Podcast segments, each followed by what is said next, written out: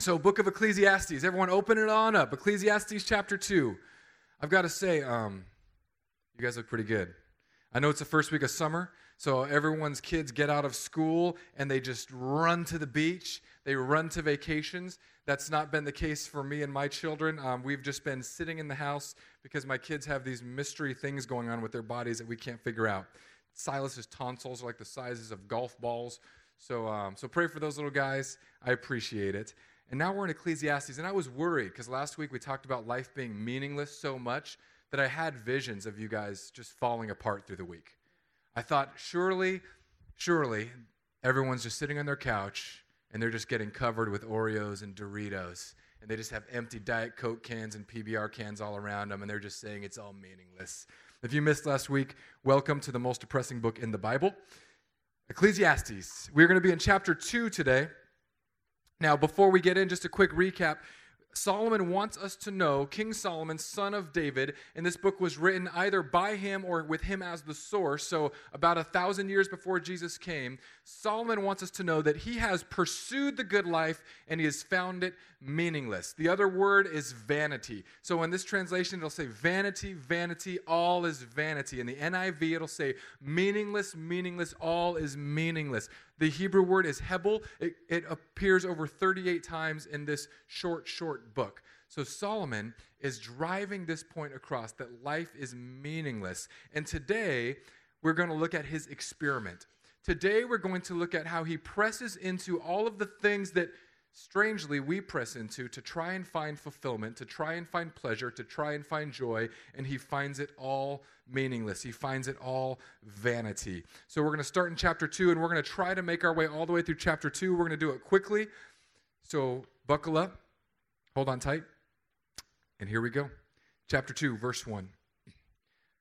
I said in my heart, Come now, I will test you with pleasure. Enjoy yourself. But behold, this also was vanity.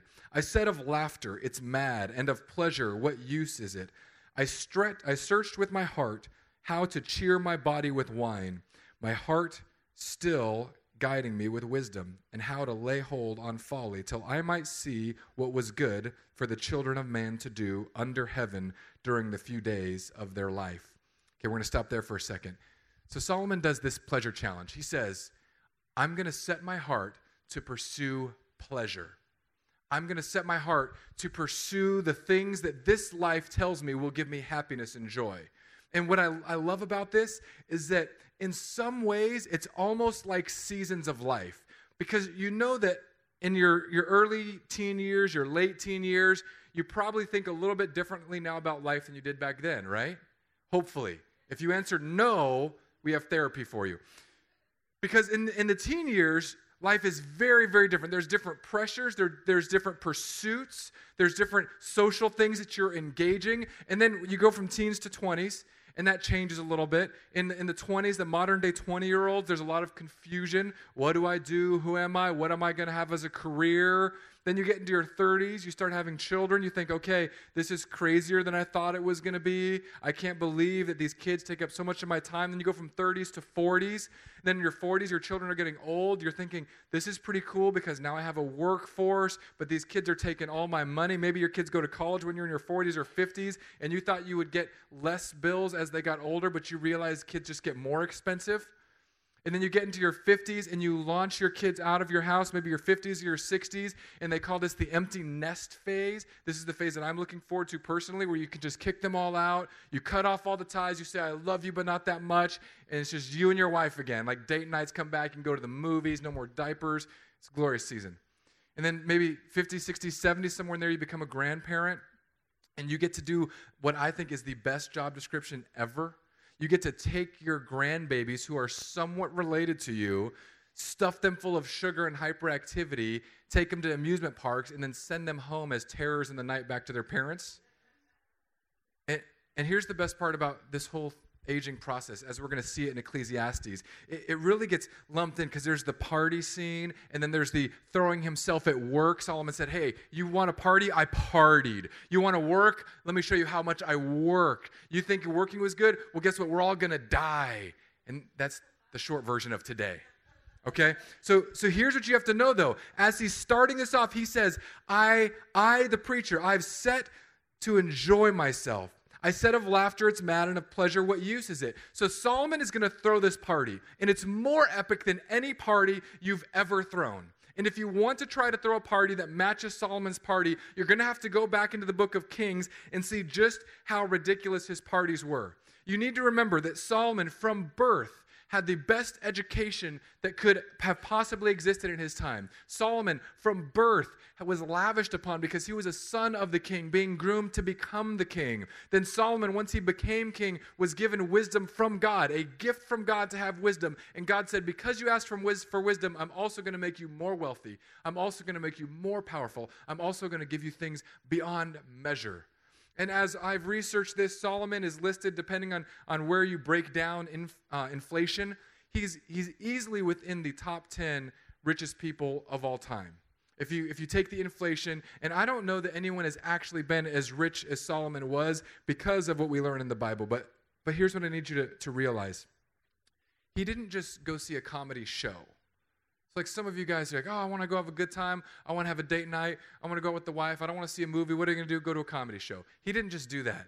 He didn't just say, I'm going to go see Kevin Hart. He bought Kevin Hart. Okay? Or are we get, he didn't just go get the band.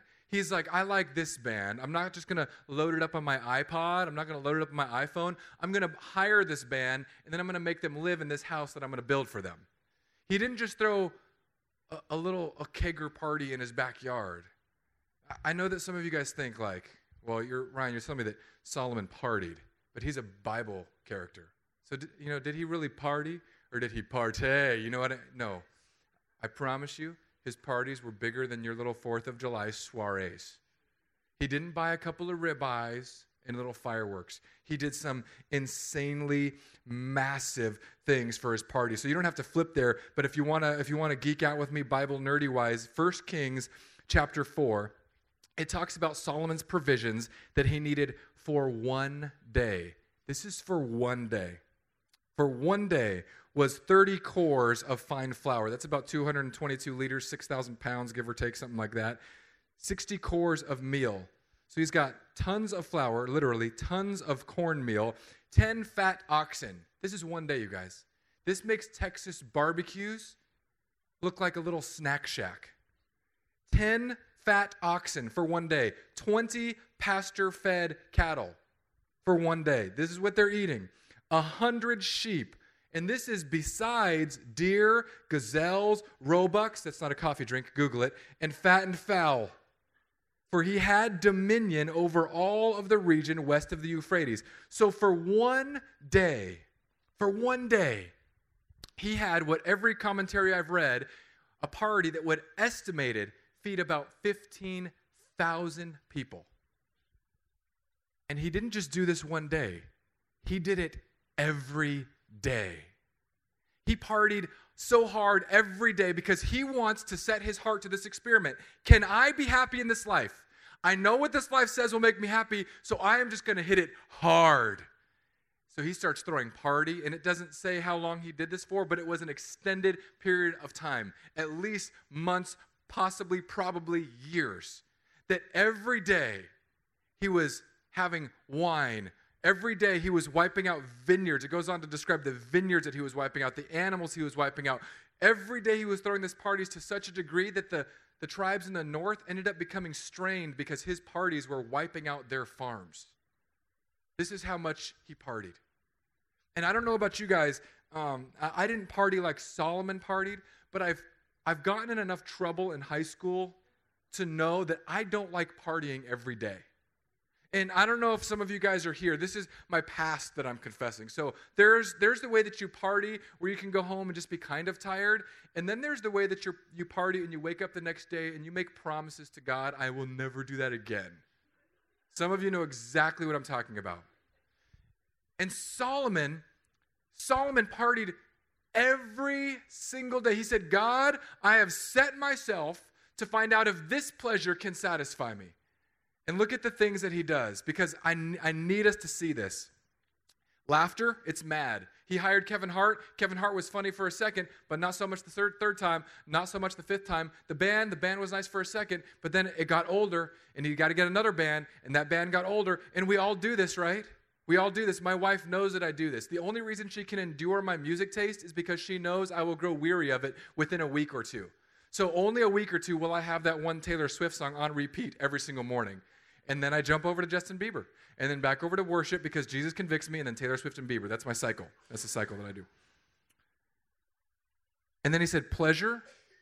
He had 700 wives, 300 concubines, over a thousand women, some for political purposes, some just for pleasure, some to seek out sexual conquest. I know that there's this weird uh, sexuality thing right now where the church is seen as this ancient, you know, we're a bunch of uh, small minded, you know, we should just let it all be free. Well, I want, I want everyone to know whether you're in the church, whether you're not in the church, whether you're new to church, God created sex, but He created it for a purpose. And Solomon wants you to know that, hey, if you think sex is the answer, I had more of it than any of you will ever have. And it left me wanting. It was vanity. And as a matter of fact, we go on, and if you look at Solomon's life, it really broke his soul and drove him away from God. This is the reality of what happens when you walk away from God's commandments. It's not just that you get the smack on the wrist. It's not that you're just making God sad. It's that it's literally fracturing your relationship with your Father who loves you as you walk away from Him. And Solomon wants you to know hey, you're going to do it with laughter. You're going to get tired of it. You're going to do it with music, pleasure, band. You're going to get tired of it. You're going to do it with sex. You're going to get tired of it. There's something that you're missing. And then he goes on to the next one. This is a big one. I stretched my heart, I searched my heart to know how to cheer my body with wine. Now, I know because we have a wide variety, we have a very diverse family here. We've got some people who are like, alcohol is bad no matter what. And then we have other people who are like, life without alcohol is bad no matter what. We have the spectrum. I, I need you to know that when Solomon pushed into this, and it, don't just hear the word wine and say, well, you know, I don't drink wine. This doesn't apply to me. I'm a pure whiskey drinker. This applies to you. He's saying, I searched to inebriate myself, to escape. And by that escape, I thought, that I would finally have the happiness I was looking for, and I, he didn't find it. With all of his heart, still trying to be guided in wisdom, he went laughter, he went pleasure, he went alcohol. He tried to press into the things that the world told him in the party phase would be good, and it said it was vanity. So then you go from the party phase, you're done with your 20s. You can only have that sensation of that much partying in your 20s. And I know this because now that I'm in my 30s, even a mild party for me has to be followed up with Motrin and a lot of water. This is a mild party. I can't do the party thing. I don't even like the party thing. So we, we switch gears in life. And, and even in our culture, and I love how it's laid out in this passage, because he goes from partying, and then in verse 4, he does what the rest of us do in our life. Look at verse 4. I made great works. I built houses and planted vineyards for myself. I made myself gardens and parks, and I planted all kinds of fruit trees. I made myself pools from which to water the forests of growing trees. I bought male and female slaves. I had slaves who were born in my house. I had also great possessions of herds and flocks, more than anyone who had been before me in Jerusalem. So you go from the party phase, and then just like in our life, you go from party phase, you're confused, you're discombobulated, then you go into your building phase. And if you don't think this follows life here, you haven't been looking around. Because the college age kids will party, and then all of a sudden they're kind of coming out of that party phase. Some do it earlier than others. And then what happens after they start getting married, having a few kids, and moving into Fishhawk? We're comparing, like, oh, I got a pool. Hey, I built a pool. Oh, check out my new tree. I mean, I love it. I love uh, landscaping. I just borrowed this weed whacker, not a weed whacker. What's that thing called that trims bushes really quickly? It's not a chainsaw, hedge trimmer. I got a, I borrowed a hedge trimmer. You should have seen me yesterday. I was having a glorious time with this hedge trimmer. This is a gas powered, bush eating, destroying hedge trimmer. It took me a while to figure out how to start it when I got home. Um, but after I got that down, I literally could just walk up and down my yard. And for context, the last time I trimmed my hedges was with these things. Seven hours later, I didn't need to build a pool. I was living in my own pool. So this hedge trimmer was a godsend. And I trimmed it all up. And then I stepped back and I looked at my hedges. And I thought, ah, look at my yard. It looks good. And then I remembered, I'm preaching on Solomon tomorrow. He didn't just have a hedge, he grew a forest. It, it wasn't like, like I've got these three bushes in front of my house, well, technically four, but I don't acknowledge the fourth one because he refuses to cooperate. I've got three of these rectangle bushes, and then I have one that's the same bush, and it's just crazy. You know, you know how it's like with kids. Like you get three okay ones, and one of them's just crazy. He doesn't want to cooperate. He doesn't grow in any shape. His branches go every direction. So I don't know what to do with it. I left it there. If you want to drive by my house and not hit my mailbox, you can see that bush is there and it's crazy. And I, I thought, I can't even, I can't even manage like 10 bushes, a giant hedge, and a plumeria tree. That's all I'm working on getting to grow. My other plants grow. I have bamboo, grows great. I have this other tree, grows great. I got a plumeria tree. I can't keep this alive for the life of me because Silas keeps breaking it and ripping it in half and taking the leaves off. But um, but but I was so proud of my my four shrubs. I was. I look at my house sometimes and I think, oh man, this is so cool. Because if, if you don't know, I, I came from California. In California, you can spend like $500,000 and you get a little shack that was built in the 50s. So we moved from 1,600 square feet to this, to me, it's a big old house. If I can lose my children and hide successfully for at least 15 minutes, that's a big enough house to be a victory lifelong house. So this, this is my house now. And I've got a backyard in California. You don't get backyards, at least as a pastor. Like pastors in California, you don't get backyards, you don't get that type of stuff. I have a backyard that kids come over and they play in my backyard and they go away. It's really cool. I go fishing in a pond in my backyard. And I stand triumphant man. And Solomon looks at me and says, Buddy, when I built houses, I built the most immaculate houses known to man.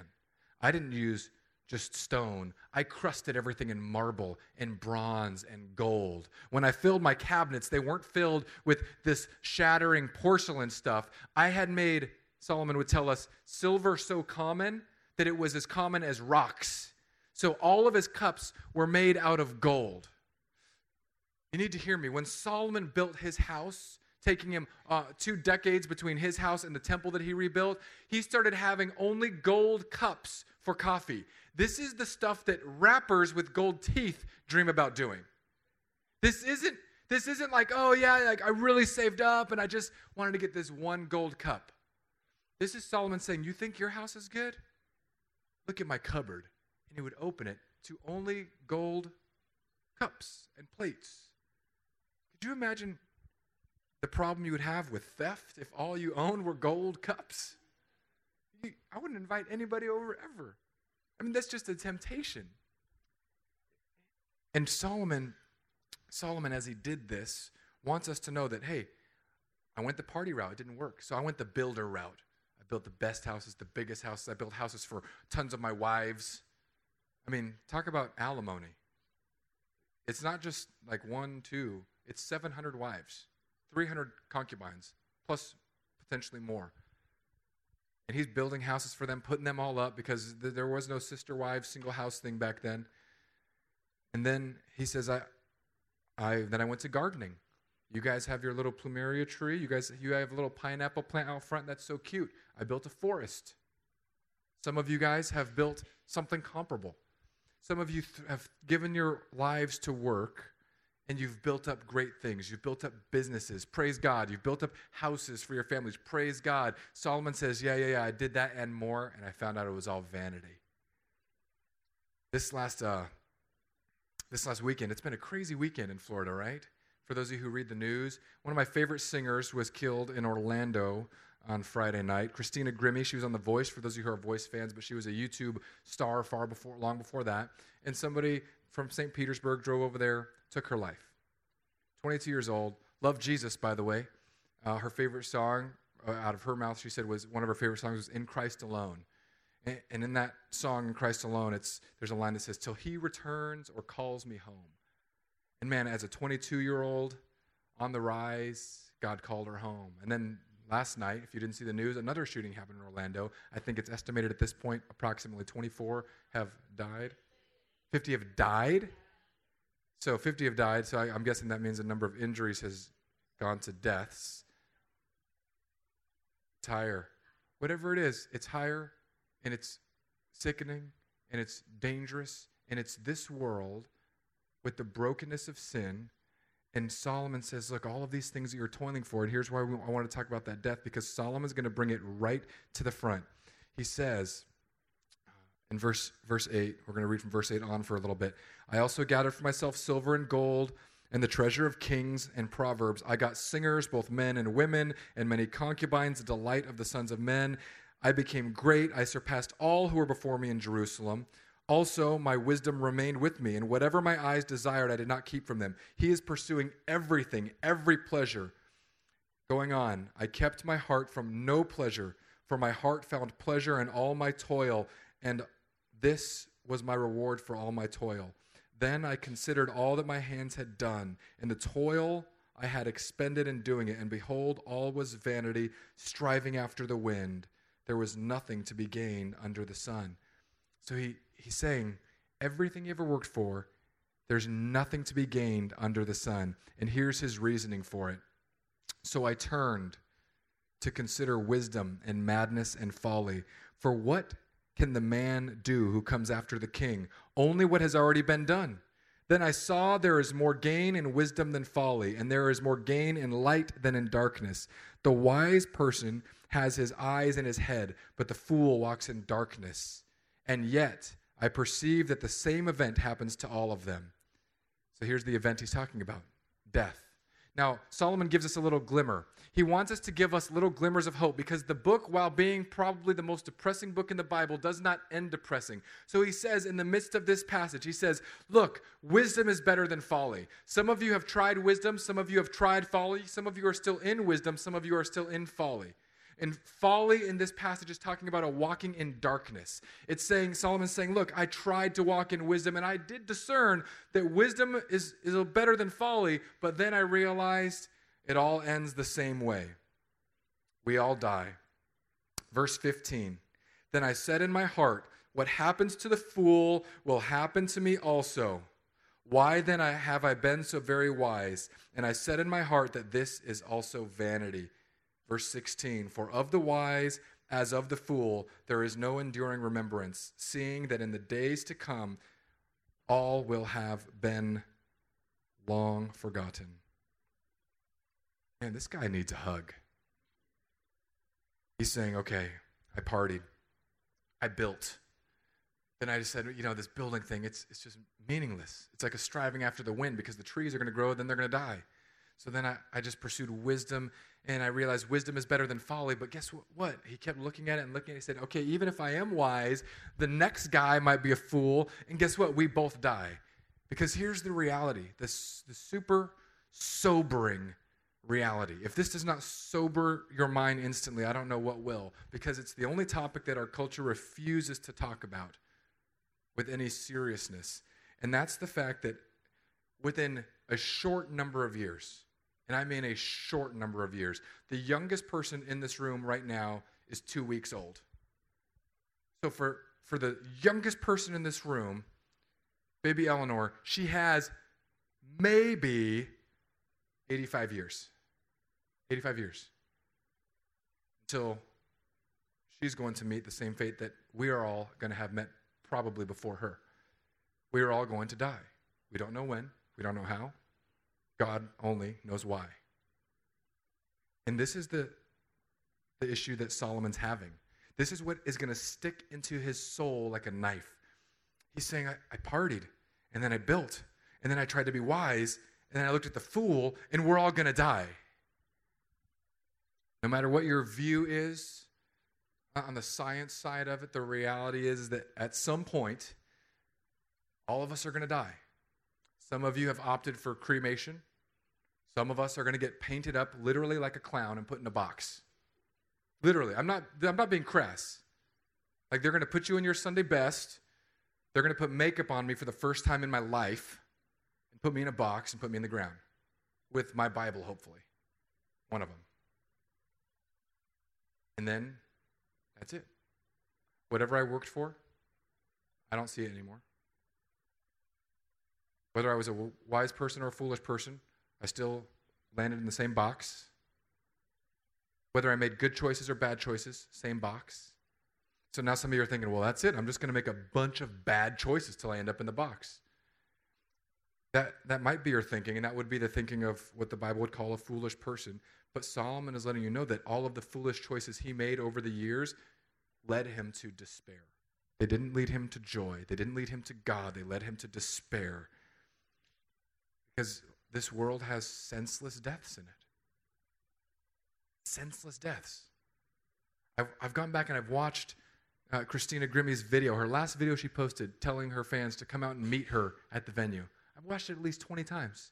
I thought, this, she had no idea. That was her last tweet. That was her last Facebook post. And I know there's a sense of invincibility for, for most human beings. We never think that today is our day. I want you to be prepared that today could be your day so that you could live with purpose today and the purpose we're going to get to at the end of this passage. So I'm going to read verse 17 now. So I hated life because what is done under the sun was grievous to me, for all is vanity and striving after the wind. He hated life because it ends in death, and it bothered him that all that he worked for would just go and be gone. Verse 18, he gets even happier. I hated all my toil in which I toil under the sun. So if you don't like your job, know that you're in good company. Solomon did not like his job, he hated it. I hated this toil that I toiled under the sun, seeing, love this part, that I must leave it to the man who will come after me. And who knows whether he will be wise or a fool? Isn't that spoken like a true like CEO or business leader? I've built all of this up and I hate it because I know the guy coming after me is some trust fund baby and he's going to jack it all up. It's, it's a type A guy. The type A people, men or women, we're so driven and we're so right that anyone coming after us is terrible. And this is what Solomon is getting mad at. He's already getting mad at it. Now, you might be on the other side of the spectrum. Maybe you are the head of where you're at in life. Maybe you are at the top of your job, the top of your organization, and you're thinking, this is going great. Eventually, someone younger is coming up behind you. They could be wise, they could be foolish. Or you could be that younger person. And I love this in young, young people. If you're like around my age or younger, we have this weird, sick disease. It's called I think I'm better than everyone older than me. And, and the young people are like, I don't think I have that. You're proving it right now. Be- because we look at the way that they're doing it and we think, that's so broken, that's so wrong. But guess what they did when they were our age? They looked at, at their generation and they said, I could do better than that. And, and sometimes it does happen in generations, but for the most part, it's a symptom of age. For the most part, it's a symptom of the young coming up and not having the wisdom yet to understand that the people who are ahead of us on the curve, they're still alive and doing things for a reason. They've been beaten by life and they've weathered storms and they have wisdom that we do not yet have. That phrase, and I've said this before, um, you know, you're, people say, oh, you are much older for your years, or you are wise beyond your years. I remind people all the time, you are not wise beyond your years. You are exactly wise for the exact number of years you have lived. Now, you might have been beat up a little bit more than someone else, and that gives you some more wisdom. But you are exactly filled with the wisdom that a 35 year old person, or a 36, or a 50, or a 7 year old person at your age could possibly have. The question is, is what are you going to do now when you're where Solomon is? He's worked, he's gained, and now he's worrying about who's going to take all of this empire from him. Whether it's what you leave to your children, whether it's what you leave to the next employee coming behind you. Solomon doesn't want any of that. He is upset about it. So I love this. He gets even happier, and by happier, I mean more depressed. Verse 20 So I turned about and I gave my heart up to despair over all the toil of my labors under the sun, because sometimes a person who has toiled with wisdom and knowledge and skill must leave everything to be enjoyed by someone who did not toil for it. This is also vanity and a great evil. This poor guy. He set out on this conquest. Say, I'm going to just party. Didn't work. I'm just going to build stuff. It didn't work. I'm going to earn stuff and be the smartest I can be. Didn't work. Because in the end, he realizes he's going to die. So then he says, I'm going to make all this stuff, and somebody's going to walk right in unfairly, getting all of the stuff that I built. This is what happens to the, uh, if, you, if you watch the true life of lottery winners, it's tragic. The, the number of lottery winners whose lives spiral out of control is tragic because they inherit something they didn't toil for. They didn't have the wisdom for the size of the britches that that money gave them. Now, here's the other crazy part none of us think that we would be that dumb with the money. But guess what? None of them thought they would be that dumb with the money. Well, no, you don't understand. Like I, I went to school. I got a D in economics in college. Good job. A $100 million is a lot different than $10. $10 you can blow on 10 tacos at Jack in the Box that you guys know nothing about because there's no Jack in the Box here. $100 million, you can eat tacos till the world explodes. Solomon said it's a great evil, a great evil, that it would be handed over to someone who didn't toil for it. We know this is true with life, right? So if you're an employer and you don't let your employees learn things, if you don't shape your employees, they can become very entitled, very spoiled. Same as kids. Same same thing. Or sometimes with friendships. Sometimes with friendships you you just you have a friend and he always gets away with everything. Nobody holds them accountable for anything. They become entitled. They get stuff they don't deserve. And, and Solomon is saying, look, this is a great evil. If I work for all of this and I hand it off to one of my children, if I hand it off to my business partner, they didn't work for it like I worked for it. They're going to blow it, and it's all going to have been for nothing. This is vanity. Verse 22 What has a man from all the toil and striving of his heart with which he toils beneath the sun? For all his days are full of sorrow, and his work is a vexation. Even in the night, his heart does not rest. This is also vanity. How many of you would describe your work life as vexing?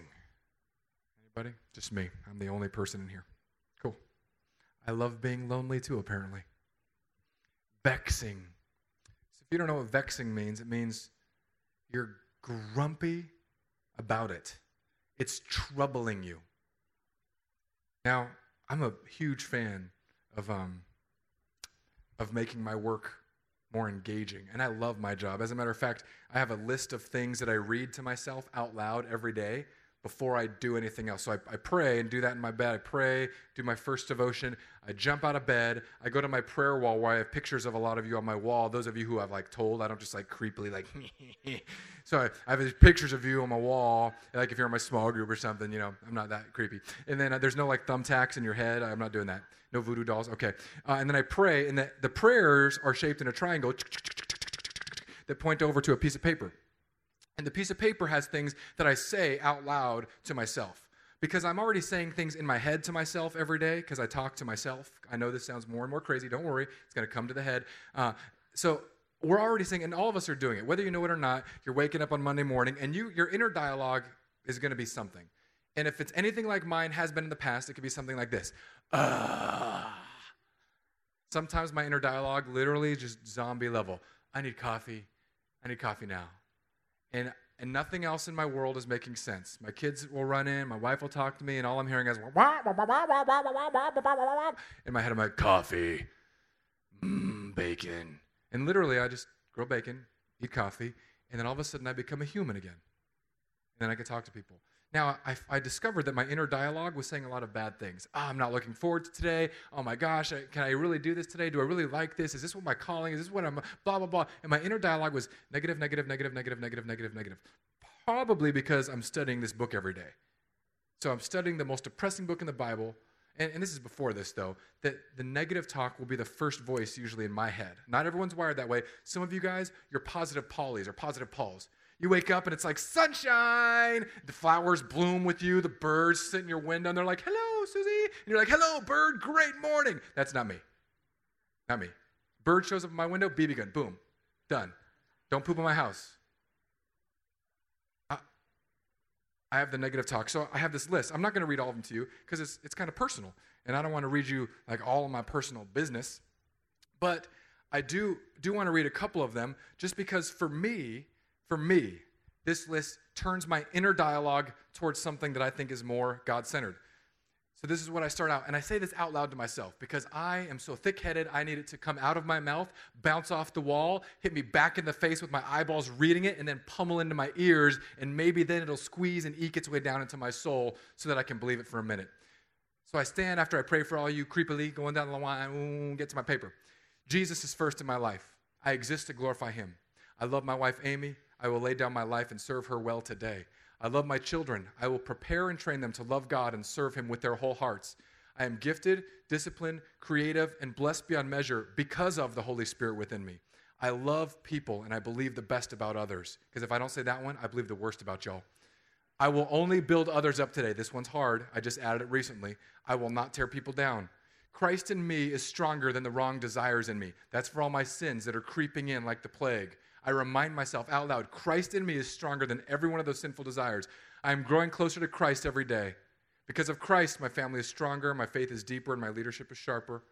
My preaching is powerful because God's word is alive, and I am gifted by God to communicate his life changing word. And the list goes on and on and on. And I'm adding more to it. And I've taken things from pastors, I've taken things from the old dead guys, and I'm like, I need this. I like this. I throw it up on there, and I spit it back in my face every morning because if not, if not, I get to this point that Solomon is at right here. Because if I don't put God in the center of everything, if I don't remind myself first thing in the morning, last thing at night, in the middle of the day that God is everything, then this is where my heart lands. This might not be you naturally, but this is me, and I have a feeling this is a lot of us where work is a vexation, where we toss and turn in the night because we cannot sleep, the stresses are too high, the marriage stress, the job stress, the parenting stress, whatever the stress is so high that we're not getting rest and we're not finding our hearts satisfied in God. So I have to do this routine. And not everyone's going to be as like anal retentive as me. I get that.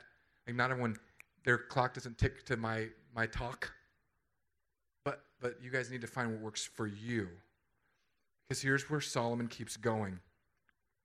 There is, verse 24, there is nothing better for a person that he should eat and drink and find enjoyment in his toil. So Solomon says, if you find joy in your toil, that is good for you. There's nothing better. This also I saw is from the hand of God. So God wants us to enjoy all of the work of our toil. For apart from him, who can eat or who can have enjoyment? The answer is no one. It's a rhetorical question. Verse 26 For to the one who pleases him, God has given wisdom and knowledge and joy. But to the sinner, he has given the business of gathering and collecting only to give to the one who pleases God. This is also vanity and a striving after the wind. So we have this little glimmer that Solomon's getting at. This one, this glimmer is what's going to bring us home. Solomon wants you to know that we are created to enjoy the good things God has given us. Now, there's these weird poles in Christianity. We're like a pendulum, and the pendulum swings from one side to the other.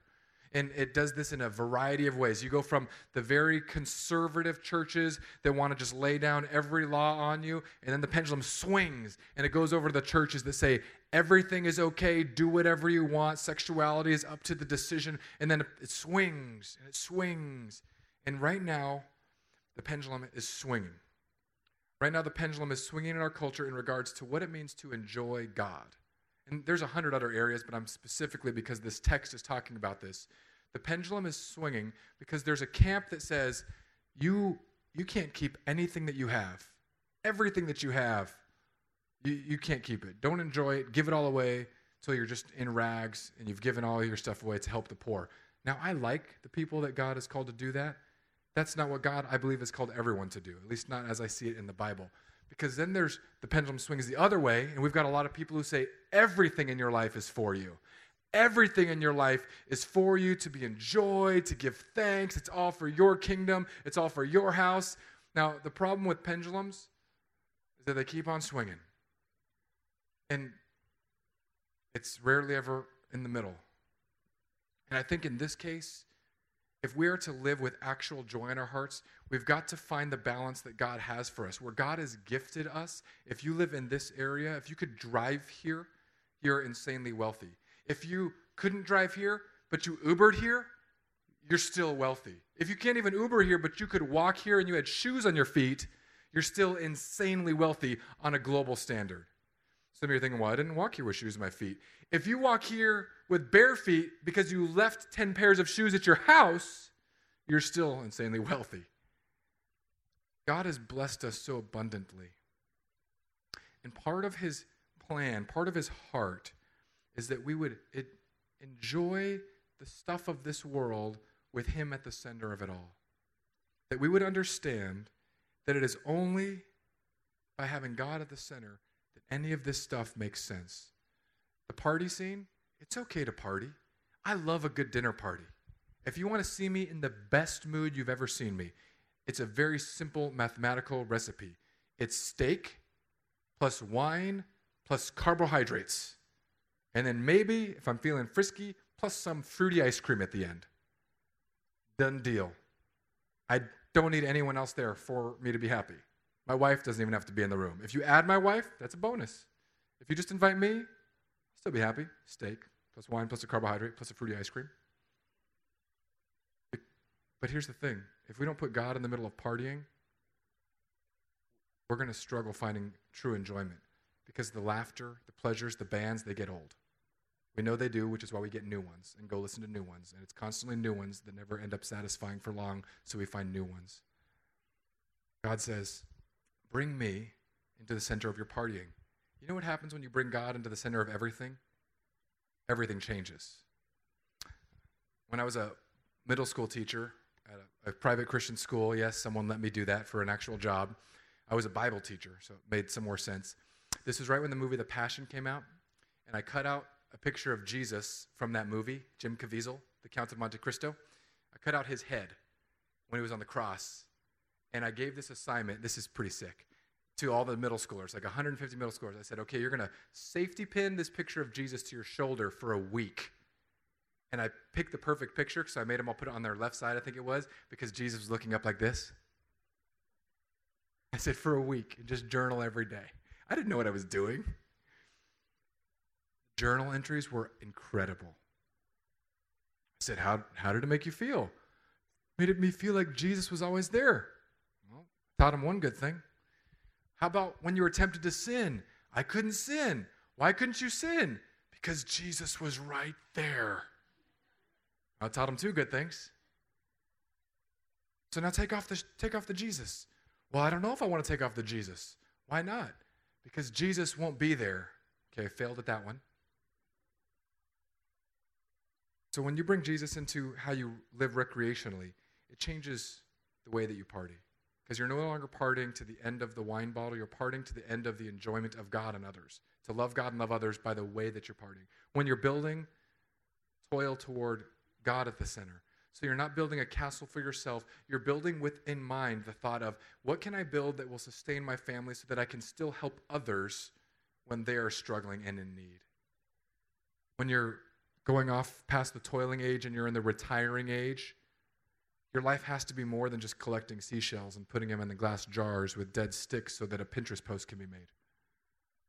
Because if that's the end all, it, it's like you've slowed down at the race. And I, this is probably the biggest tragedy. And I know that right now this is just an arrogant man in his 30s talking to people who are older. But my hope is that I will not simply stop doing stuff when I get into my 70s, 80s, if I make it that far. God has set us on this race. And here's how I see us, so many of us running. We get fired up in youth group and we're sprinting. Then we get to college and we slow down our walk with God and we maybe turn around in circles and get confused. And then we have a couple of kids, and we're like, oh, my kids need Jesus. I don't want them to be heathens. So we start running the race. And then some of you get gripped by God and you start running for God. You're helping people. You're pushing back darkness in this world. You're, you're taking your Bible seriously. You're reading your Bible. You're giving generously to the poor, to the church. And then some of us retire and we've been running for God. We're exhausted. Our kids are out of the house and we think, ah, oh, I'm just going to sit in my chair for the rest of my life. Just click on through. And it's crazy to me because I've been to a lot of races and I've never seen a racer get to the end of the race where they can see the line and just say, I'm going to take it easy from here on out. I've never seen that. Paul says, run the race, finish the race. Those of you who are 50, 60, 70, 80, 90, You're, you're closer to the end of the race than you are to the beginning. So press in. Press in for the sake of Christ. Press into the goal where you put Him at the center of everything so that your kids will be changed, your work will be changed, your retirement will not be simply sitting in front of a TV or sitting on a beach collecting seashells, but taking the darkness in this world and pushing it back so that God's light and love can be seen throughout.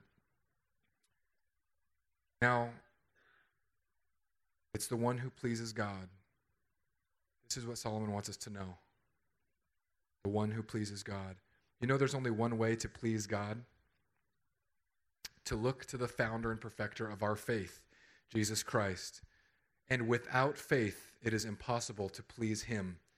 For whoever would draw near to God must believe that he exists and that he rewards those who seek them. That's Hebrews 11, verse 6, the hall of faith. If your faith is not in Jesus this morning, if what you've been doing is playing a game of I want good advice and then I want to leave, this is not a good advice club. It's a good news family. The good news is Jesus starts your faith. Jesus will end your faith. He will bring it to fruition. Jesus must be the center of your faith. And Jesus is the only thing that, when you're rooted and grounded on Him, will make sense of this crazy world we're living in. Because without Jesus, I don't know how to process the fact that at any moment in any city in America, 50 people can get killed. At any moment, a singer who is one of the, the kindest people I've ever watched from a distance can be murdered senselessly for no reason, as far as the cops know at this point. It, in this life, it doesn't make sense to me why I would just build something unless there was a purpose from God behind building it. So ask yourself what is the purpose that God has for me? What is the purpose God has for all of my life? And put faith in the middle of it all. Not pursuing the parties, pursuing God centeredness in the parties. Not pursuing building your castle, but building God's kingdom. Not pursuing a restful season of life, but pressing on until we cross the finish line with our arms behind us, running into Jesus' arms himself. Let's pray. God, I thank you for your grace and your mercy. Lord, there is a generation of us out there that are seeking pleasure, and we think that's the end of it all. And soon, very soon, we are going to discover that those pleasures leave us empty. I pray that it would happen sooner than later so that we would all turn to you in faith.